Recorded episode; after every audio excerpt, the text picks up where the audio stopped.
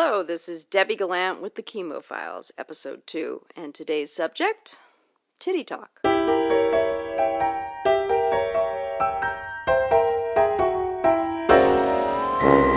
Boobs, tits, honkers, headlights, jugs, sweater puppies, um, bazangas. um, Is it bazangas or bazongas? mm, that is uh, that is an old question. Thanks, Noah. It's always helpful to have a 23 year old son around when you need the trash emptied or another synonym for tits. At any rate, this has been quite the week or two weeks for breast talk, to put it delicately. And if you are a recent mastectomy patient with a podcast and a penchant for the absurd, it's been, well, a bazanga bonanza. I'm referring especially to the controversy in Times Square, and here I'll just hand it over to my radio reporter husband. First, it was the Elmos. Now it's topless women accused of ruining Times Square. The mayor has appointed a task force to find a legal way to get them to stop. The police commissioner suggests close the pedestrian plazas and reintroduce car traffic. I think that's a little ridiculous. And as you can see, the construction is still going on to build the damn thing. Robert Burck, aka the Naked Cowboy, knows a thing or two about performing topless in Times Square. He has a suggestion for the women just put on a bra. He started carrying one himself. Warren Levinson, New York. That's metaphor. If that wasn't enough, last Sunday, hundreds of women gathered in New York City for a topless march. And I sent young correspondent Becky Dawson out to find out what was going on. Free your breast! Free your mind! Free your breast! Free your mind! Okay, so that's the context, that's the news. And what, you may ask, does any of this have to do with your favorite microphone toting cancer patient? Popular culture is always pretty much breast obsessed. I mean, I think you notice it more when yours have been taken off.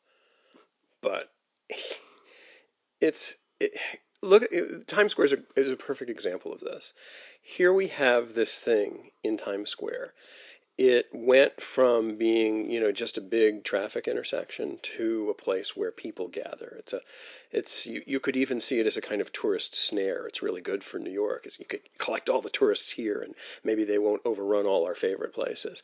And it was, of course, disorderly, and uh, people got upset about uh, overly aggressive Elmos and Spider-Man, etc. And but they lived with that until there were tits involved. And once the tits were involved, it's crazy.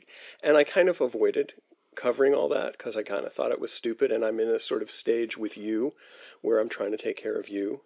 And so if there's an assignment and somebody says, we need you to go there, I will go there. But I felt like I'm not volunteering.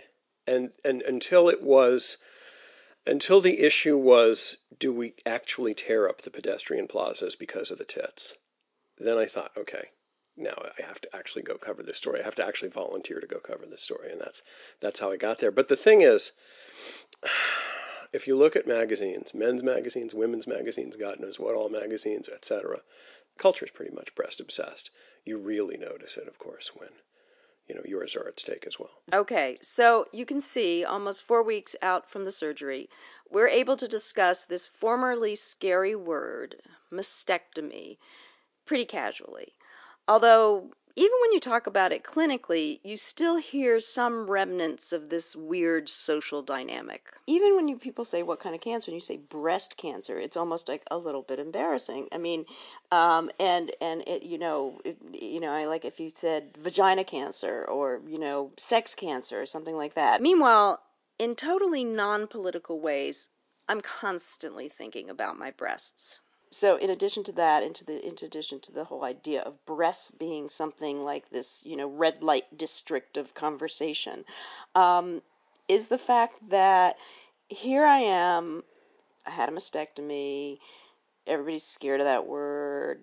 You know, I was scared of that word, and I knew that, though, however, that it offered an opportunity for me as someone who really did not like my breasts is being enormous and making it very hard to buy clothing that would look good on me to have this opportunity to have smaller breasts. And um, it even took some convincing of the plastic surgeon that I was, you know, quite content with these little breasts that, you know, popped out. Now, I know there's a lot about breast reconstruction I don't understand.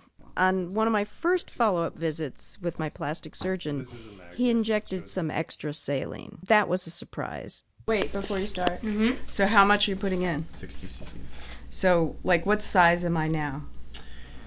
You're you're probably a B cup easily. So, you know, if you like your size now, there's there the inf- expanders don't ha- aren't that full now, so I Uh-huh. think this will just give us a little bit more space to Right. work with. So maybe one more after this. We'll Okay, see. okay. All right. Okay. I'll just have you rest your hand down at your side. Okay. Yeah, right. One, two, three. Ten days later, I was pretty darn sure I didn't want to do that again. And I like I don't want it any bigger. You're good. I'm good. Okay, Is that okay? Yeah, totally. Okay. Now, at the moment, my breasts look like some kind of Frankenstein experiment gone wrong, and they feel like boulders. And thank goodness nobody but my husband and my surgeons have to look at them. I was not going to be one of those women showing up for the topless march in New York City. I asked Warren, who has seen these rock like, scar laced lumps more than anyone else, if he's been repelled. He's not. If you're at a construction site, do you think, oh, that's ugly? Oh, can you possibly have a nice building out of that, or a nice road, or a nice whatever? no, it's you know you look at that and you say, all right, that's sort of interesting. Um, well, I'll you know I'll not judge what it's going to finally look like. I'll trust that Dr. Schmidt knows what he's knows what he's doing, and I know that you are not one to suffer in silence. So you'll make sure that you get whatever shape you want with uh, as far as it is within your and his power to uh, dictate a final shape. Meanwhile, I learned a new word from the nurse navigator, Karen Lowen, in regard to breasts, and that word is contour. In other words, the shape of your breasts under your clothes. And already, in my opinion, and in the opinion of some of my friends, I've already achieved a better contour. Here's my friend Sue. So I think you look svelte. this is what you Always always wanted. aspired to. Right? Always, yeah. Just the the lack of the big boobs. And my friend Frank keeps saying, Oh, Debbie, you look so good! Like I've just come back from some plastic surgery tourism vacation. But Warren did have one concern. But on the other hand, I'm not sure about what it what you're going through now, what it means to replace something that was living, uh, if unruly, with something that may be pretty but not alive. Uh, that's that's all I'm thinking about there. But no, um, honestly, you know, I, I'm in terms of what shape you end up with. If you like it, that's fine. But um, you know, if it makes you uh, reasonably pleased with yourself, that's fine. I don't, I don't care. I had a similar concern when talking to my daughter Margot, who's 26, the night before the surgery. We talked about a lot of things. The fact that she likes having big breasts, even though I didn't. The time she stole all of my bras when she was about eight. The awkwardness of going bra shopping when she was little. Even breastfeeding. But one thing I worried about was, well, that she'd always like to lean up against my breasts for comfort. Yeah, that sounds very like an Oedipus complex kind of thing. it's not an Oedipus. No, I've It's- just, it's like- just being a child. It's just Yeah, Being, I mean, do like you a want ch- to do you like- want to snuggle up to me? now? Yeah, it's not really. Does that make you They are very comfortable. It's like close to your heart, and that's what I'm leaning to. But Yeah. like, so it's not really about like, oh, I want to lean on my mom's No, breast. It's no. like, I it's yeah. it's a very natural thing. Go ahead. yeah. It's a- so it's not like, oh no, like my mom's, you know, because your heart is still there, Oh. and I've always loved your heart. I mean, they're gonna be they're they're gonna be firmer. They're gonna be the consistency of um, gummy bears. I really like gummy bears.